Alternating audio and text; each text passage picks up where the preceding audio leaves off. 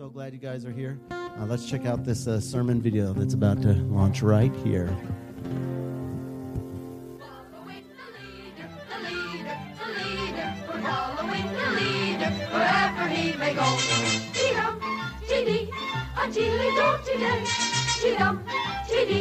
It's part of the game we play.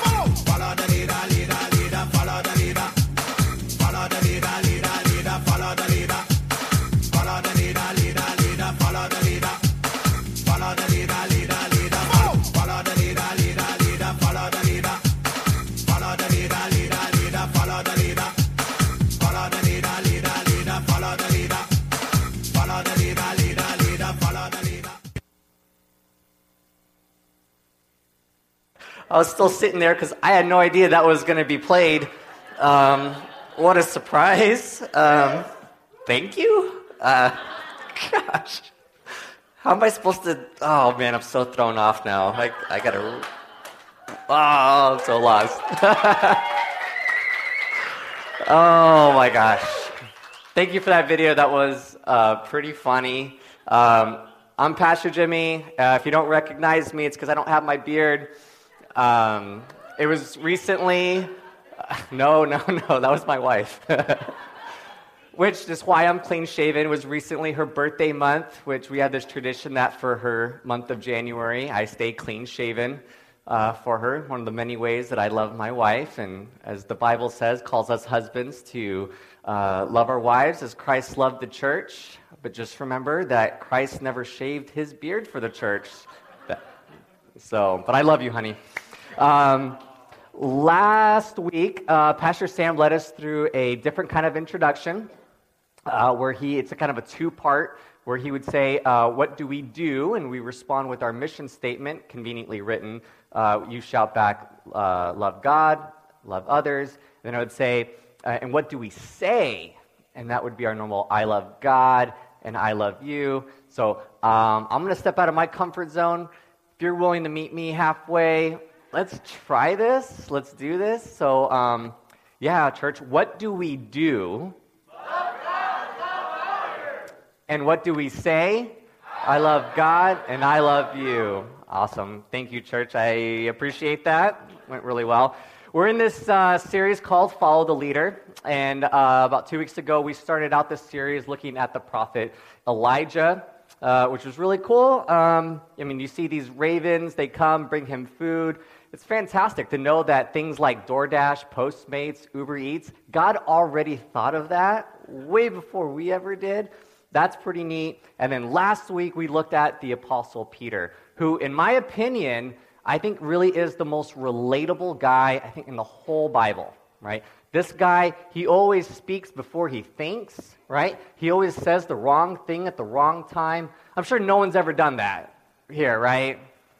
No, no. I mean, I, I've never put my foot in my mouth. That's, that's never really happened uh, to me.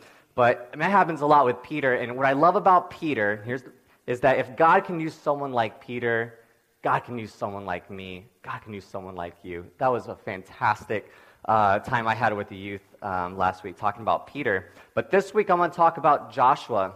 And uh, in order to talk about Joshua, the way I want to present it for you guys is actually in two halves. Okay, the first half of Joshua's life and the second half of Joshua's life. Now, the first half of Joshua's life, it's all about preparation for his leadership role that comes later. Okay? And in preparation, it's all about gaining experience. Okay? Now, how many of you, I mean, you're parenting, you're, you're in the job that you have right now, and the experience that you had leading up to that time is helping you out now. Okay? Like that happens to all of us. Or when you sit down in an interview, what's one of the questions that they ask you? They ask you about your experience. Okay? That's the first half of Joshua's life. It's, it's all about gaining experience because the second half of Joshua's life is all about his leadership role for when he takes over after uh, Moses. Now, I always find it helpful when I'm talking about a biblical character to kind of cast them, kind of like we would a, a book or a movie or a TV show. Who would I cast as uh, this person? So for young Joshua, I would actually um, cast, you go ahead and go up there, Susan. I would cast Kyle Kim all right, as young Joshua, okay? And here's the reason why, okay? Now, Kyle has experience being an assistant, right? He uh, is at OSHA, works in the production design, um, and he has been an assistant for, for a while there, gaining experience, right? And many of you don't know, but he's kind of like been an assistant to me over the last few years. In fact, uh, Kyle, like, what, what's the, the name that I, I call you all the time? You're my what? Where is he? You're my right hand man. Yeah, he's my right hand man, okay? And that's what Joshua is like. Joshua is the right hand man of Moses, okay? He's learning under Moses and he's being prepared uh, under the leadership of Moses. And so, what I want to show you here for this first half, young Joshua, um, is how do we gain experience? How do you become a good follower? Um, and there are three characteristics that we're going to look at. Um, to show the first one here, let me kind of explain the first reading before we turn there. It's going to be in Numbers 13 if you want to start turning there. But this is a time where the Israelites have recently left Egypt. Okay, they just crossed through the Red Sea, and now they're finally at the edge, at the border of the Promised Land. And Moses, he goes, All right, let's pick 12 guys, 12 spies, and we're going to spy out the land. So think Hunger Games for a second. You pick one guy from each tribe, uh, they volunteer, tribute, whatever, and 12 people go into the land, 40 days spying out the land, and they come back. 10 of them say, This is a suicide mission. Right? If we go into this promised land that God, I guess, promised, like we're going to get killed, we're going to get squashed. Okay? And then they lead the whole people into a mass revolt, mass rebellion against God. However, there's two people, Joshua and his pal Caleb. This is how uh, they respond. And Joshua, the son of Nun, and Caleb, the son of Jephunneh, uh, who were among those who had spied out the land, tore their clothes and said to the congregation of the people of Israel, The land which we passed through to spy out is exceedingly good land. If the Lord delights in us, he will bring us into this land and give it to us, a land that flows with milk and honey. Only do not rebel against the Lord. Do not fear the people of the land, for they are bread for us. Their protection is removed from them, and the Lord is with us. Do not fear them. Then all the congregation said to stone them uh, with stones, but the glory of the Lord appeared at the tent of meeting, and all the people of Israel. So, two different responses. Ten guys saying, We can't trust God. He's led us astray. He's led us into a cul de sac. This is a dead end. This is a suicide mission. But Joshua, he remains faithful. Okay? He remains faithful. And that's the first point uh, that I want to show you about young Joshua, okay, is that he is faithful. Now, faithfulness is important because it's for two reasons. Not only do you need to be trustworthy, okay, but you need to maintain trust in the person that you're learning under. Okay? When I am, um, you know, looking to, to teach the youth, you know, I'm looking, are these guys going to be faithful? Right? Are these guys going to come? Are these, are these guys going to show up? Can uh, I count on them to do their journaling and their, their readings? Um, faithfulness is one of the biggest components to picking a great follower, great disciple, even a great uh, employee. But the second uh, aspect that I want to kind of show us here, and we're going to turn here to Exodus 33. Um, this comes at a time where uh, Moses, he sets up a tent. It's called the tent of meeting. And this is where him and God basically have, you know, conference meetings together. Um, and Joshua will come to the tent with him, but not in the tent. And I just want to read what he does here. In Exodus 33, when Moses entered the tent, the pillar of cloud would descend and stand at the entrance of the tent. The Lord would speak with Moses, and when all the people saw the pillar of cloud standing at the entrance of the tent, all the people would rise up and worship, each at his tent door. Thus, the Lord used to speak to Moses face to face as a man speaks to his friend. When Moses turned again to the camp, his assistant Joshua, the son of Nun, a young man, would not depart from the tent. Okay, Joshua, he would not depart from the tent. he made himself available. Okay? That which is the second quality. Not only do you have to be faithful, you need to be available. And what do I mean by that is it takes time and energy to show up. Okay? And if you think about it, time and energy, isn't that the currency that we use to grow in knowledge, to grow in wisdom? Isn't even the currency that we use to grow in relationships?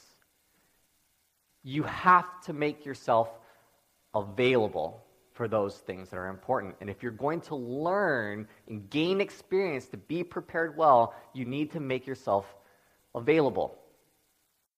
Now, let me kind of just share something from my life. Almost like it's a confession. It's just kind of taking the plank out of my own eye. You just hear me out for just a second. So, discipleship group, I've been doing it for a number of years. And I'm not to say that discipleship group hasn't been great. I think it has been throughout the years. But this new discipleship that we've done just this year is at a whole other level. Okay? And I think it's because I realized something. The youth group at discipleship, at discipleship group, they will never go beyond me as far as how much reading am I doing, memorization, time with God, prayer with God. In other words, I kind of always knew this but didn't know this. I set the ceiling when it comes to the youth group. And to be honest, I just wasn't in my Bible. I wasn't praying to God. And so the convicting thing for me was if I expect this youth group, okay, to be in their Bibles, well, am I reading my Bible?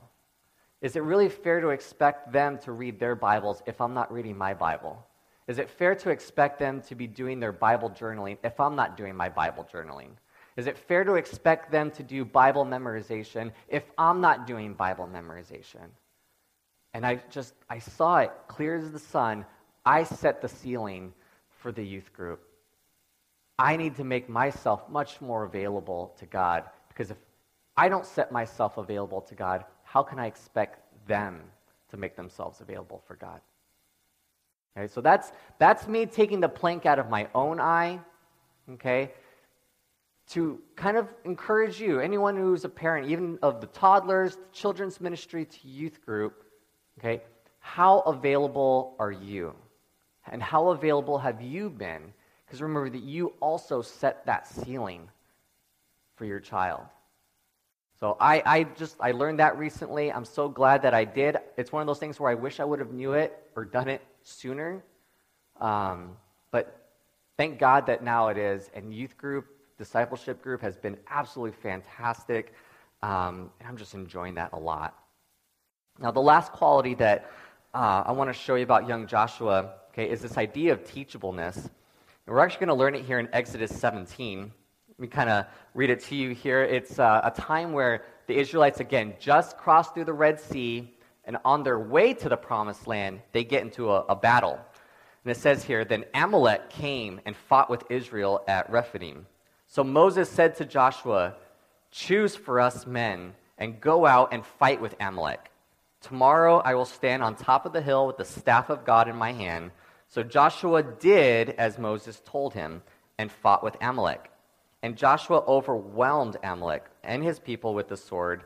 And then the Lord said to Moses, Write this as a memorial in a book and recite it in the ears of Joshua, that I will utterly blot out the memory of Amalek under heaven. So the gist of this is they're going to go out to war. Moses says, Hey, Joshua, I need you to do this thing. Go pick some men and then go fight. Okay? So just raise of hands here. Who likes being told what to do? Right? I mean, did anybody really wake up this morning and say to themselves, oh boy, I hope someone tells me what to do today? Right? Nobody, nobody says that, okay? Because we don't like authority, if we're honest, okay? We don't like to be under authority. We don't like to submit to authority. We like to be the authority, okay? The only time it ever works is if that person who's over you is doing what you tell them to do. And if that's the case, then really who's the one in authority, right? That's you. Okay? But to submit to authority, to be under authority, it takes a quality, a characteristic called teachableness. Okay? To be teachable. Now, this art of being teachable, okay, it, it's just quickly fading. Okay, there are just not very many people who are teachable. They always want to be the teachers, but never the one being taught. But I'll tell you, man, if you get this, if you get being teachable, okay, it will take you far. Just a quick little story, okay? When I came to California 2012, I only had about two or three months experience of being a waiter or being a server. Show up to this, uh, this wine bar in downtown Brea, okay? I interview, and I train wreck this interview. I mean, he's asking me, like, okay, name a couple red wines. And I'm like, cab? Yeah, cab what? Cab. I don't know. That's what I got, right? I train wrecked uh, that interview, and everything on paper says, do not hire this guy. okay? But what do they? They hire me. Okay, hire me. Now, here's some advice for you, okay? If someone hires you, just say thank you, all right? Don't say what I said. I said, why? Makes no sense. And he said to me, he goes, because you're teachable. He goes, I can teach you, I can train you, and I can turn you into a good server. It was the teachableness that got me hired. And teachableness, it is just absolutely fantastic. Just to kind of share one more little example. So I've been getting some really good hospital lobby time with, with Sarah, and we sit down together, and she's just been sharing like all these like parenting tips for me. Okay, so I'm not a parent yet, but I hope to someday. And like she's telling me about how like she has these little jars that uh, Aravel and Annalie put money in, and they like so they know how to manage their money and stuff like that. I'm like, oh my gosh, it's so good. I'm gonna like keep that in my back pocket. So I'm just being teachable, guys. You can learn so much from not just each other. I mean, you can learn from the person who's on the next stage up. So the, the big idea for young Joshua, okay, is you need to be fat. All right? If you're to be Josh, you need to be fat. I'm not talking about Josh, Josh Cho fat, all right? I'm talking about faithful, available, teachable. Okay? He's not here today, right? He's not going to call the LAPD on me. All right. All right. Um, but yeah, faithful, available, teachable. And Here's, here's the vision. If I can cast the vision real quick, okay? Uh, you, the, like toddler parents.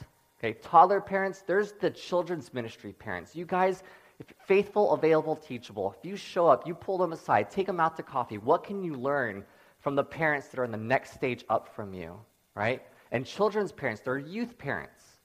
Okay, what could you be learning from like the youth parents, right? And then we're starting to get some empty nester parents here. I know some in the class of 2020.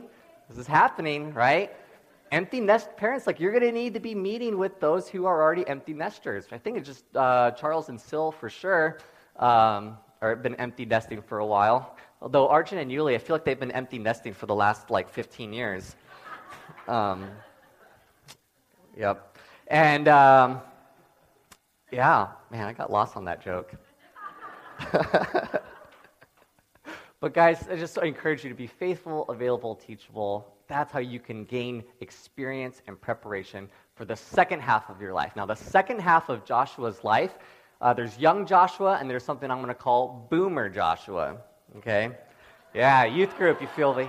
All right? Who, if I was going to cast boomer Joshua, I would cast Yuli. No, for sure. But there's good reason. I'm, I'm, I didn't ask Yuli permission to, to do this because, like a great husband, I know it's always better to ask for forgiveness than it is for permission. But Yuli, all right, like older Joshua, okay, he's got experience. All right, he's got experience. He knows how to lead others. But here's the reason why specifically I cast Yuli is Joshua is loyal. Joshua's loyal. And if you know anything about Yuli, he'll tell you this. He's loyal to a fault. Like, it's his greatest strength and his greatest weakness. And you're going to see here in the scriptures uh, why I call Josh loyal. So um, as he's uh, as Joshua's assuming this new leadership role, okay, you just imagine, right? When you accept new responsibility, is it valid to feel scared? Like, is that totally normal to, to be afraid? Okay? I know me, I'm sure like so many others, like we shy away from leadership, we shy away from responsibility, mostly because we're fear. Okay? Now, I do this little thing where it's a little bit more noble. I'll say something like, no, um, there's really someone better suited who can do that. Like, I'm not your guy. There's someone just, you, you know, way better than me. And it's like this equivalent of like when you break up with somebody and you tell them, ah, yeah, you know, you just, you deserve someone so much better, right? That's the worst breakup line, by the way. Don't use that. But that's what I do. Like, if I get new responsibility, I'm like, I'm just too afraid. That was like that for Josh. Even with all his preparation and experience, he was still afraid. So I want you to, to see what, what God tells him here. And this is going to come in the first chapter of Joshua. God tells him, Be strong and courageous, for you shall cause this people to inherit the land that I swore to give to their, uh, to the fathers to give. Only be strong and very courageous, being careful to do all that the law of uh, Uh, Moses, my servant, commanded you. Do not turn from it to the right hand or the left, that you may have good success wherever you go. This book of the law shall not depart from your mouth, but you shall meditate on it day and night, so that you may be careful to do according to all that is written in it. For then you will make your way prosperous, and then you will have good success. Have I not commanded you? Be strong and courageous. Do not be frightened. Do not be dismayed, for the Lord your God is with you wherever you go. Question for the parents. When you tell your child something, tell your child to do something, do you only tell them one time? I heard some laughter there. Do you only tell them two times? Right? I think you tell them like five, six, seven, ten times, right? Well, what does God do with you and I? He doesn't just tell you something one time, he repeats himself too, like any parent would. And if you see in this text, what keeps getting repeated? Be strong, be courageous, do not be afraid, do not fear. So I haven't verified this, but I've heard this from multiple sources. Okay, do you, do you know what the most common, most frequently used command so if we're just looking at just commands in the Bible, you know, this is what you need to do, ought to do, should do. The most frequent command in the Bible is do not be afraid, do not fear. Okay? So again, I haven't verified this, but I'm told that it happens some 365 times in the Bible. Right? Which is an interesting, right, thing because there are 365 days in the year. Okay? So I haven't fact checked that, but assuming that's true, that's awesome. That means like every single day of the year, God is telling you, you don't have to be afraid. Now, I need to know okay, you can't just tell me don't be afraid. You need to tell me why. I need good reasons to believe stuff. And that's because it says God is with you wherever you go. That's the promise he's making to Joshua. A promise that makes to you and me. See, if God is with us, if God is with you, do you really do you need to be afraid? No, he's with you. And even then, like the, the call to be courageous, right? It just means that even though you're afraid, it assumes that you're afraid, you're still stepping up. You're still going to accept that leadership. You're still going to accept that responsibility because God promises, promises to never leave you or forsake you. If God is with you, you can do this. You absolutely can do this. So Josh has courage, and the second thing he has is something called commitment.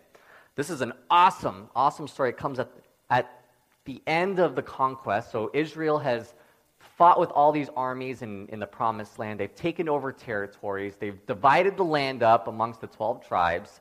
Okay? And then Josh at the end of his life says we need to recommit ourselves to God, and this is how he takes a stand. This comes in Joshua chapter 24. He says, Now therefore, fear the Lord and serve him in sincerity and in faithfulness. Put away the gods that your fathers served beyond the river and in Egypt, and serve the Lord. For it is evil in your eyes, or, sorry, if it is evil in your eyes to serve the Lord, choose this day whom you will serve whether the gods your fathers served in the region beyond the river or the gods of the Amorites in whose land you dwell. But as for me and my house, we will serve the Lord. This is called commitment. This is called loyalty. Okay? This is, this is why I cast Yuli. Like, he's this kind of guy. He is loyal to a fault. Josh, at the end of his life, he says, Look, you guys are going to make your decision. You're going to make your decision. I'm going to make a decision for my house. And as far as I'm concerned, as far as my family's concerned, we're going to stay committed to God. I don't care what the rest of you guys do. I'm not responsible for the rest of you. I'm just responsible for me. And will I lead my family in such a way that it shows that there is a commitment to Christ? Okay? My first commitment, okay, is to Francis. And I need to make sure that Francis is being pointed to Christ. She is my house, she is my family. And one day, hopefully, God willing, we have kids. And I'm hoping, will I set that ceiling high? Will I live my life in such a way that it shows that we are a, a family that is committed to Christ? So I'll tell you, it's an awesome thing. When you combine courage and commitment, you get this thing called legacy. Legacy. Okay? What I mean by legacy means after you are dead and buried, what is, what is going to be your memory? How will your children's children remember about you? How will your children's children feel about you? What kind of impact, what kind of ripple effect did you have on this family?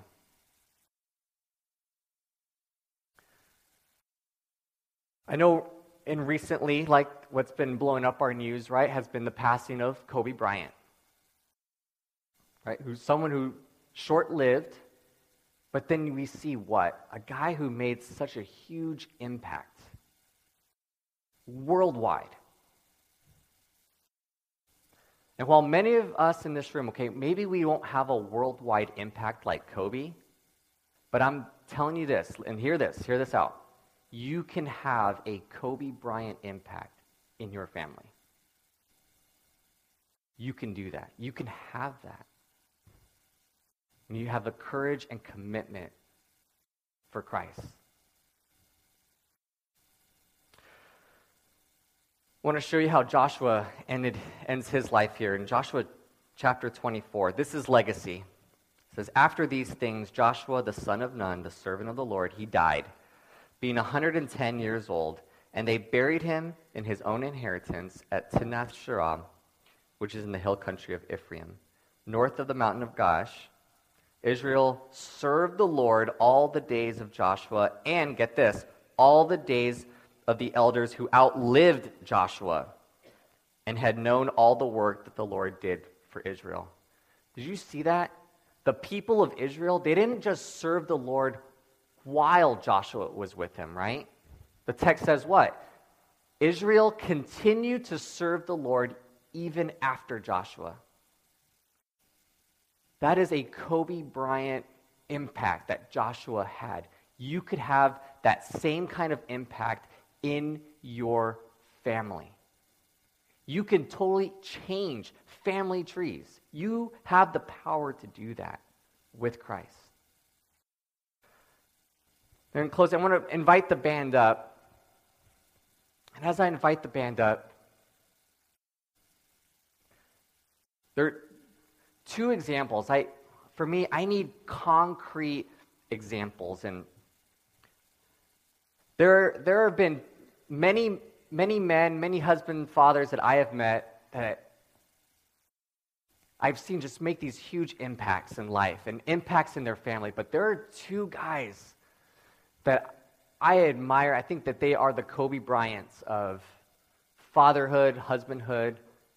You know, one of them is is Jerry's father, Jerome Williams. If anyone's ever met Jerome Williams, this guy makes a ripple effect. you don't just see it in his children, you see it in his children's children, the impact that he's making. And someone else that, that I only met him once maybe in my life, Mr. Hagihara, Matt's dad. That guy had such an impact in his family that I love I get to meet with Matt and learn with Matt, and then I see Matt and Susan teaching little Grayson.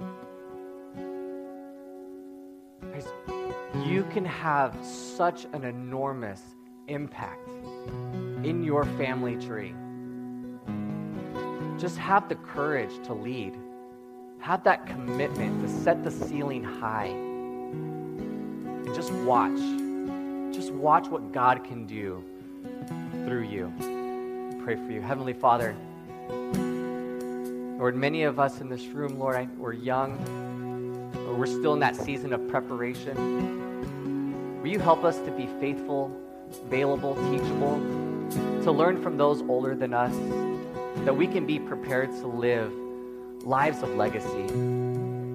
Pray that there are people in this room, Lord, where that would not shy away from responsibility or coward from leadership. Let's lead our families well. Let's lead our families strong, and let's lead our families in the way of Christ. Lord, that we can leave such an impact on our children, our children's children, our children's children's children. That the memory of us, Lord, would be well thought of and well spoken of. Thank you that you never leave us or forsake us. Be strong and courageous. The Lord your God is with you. Jesus' name.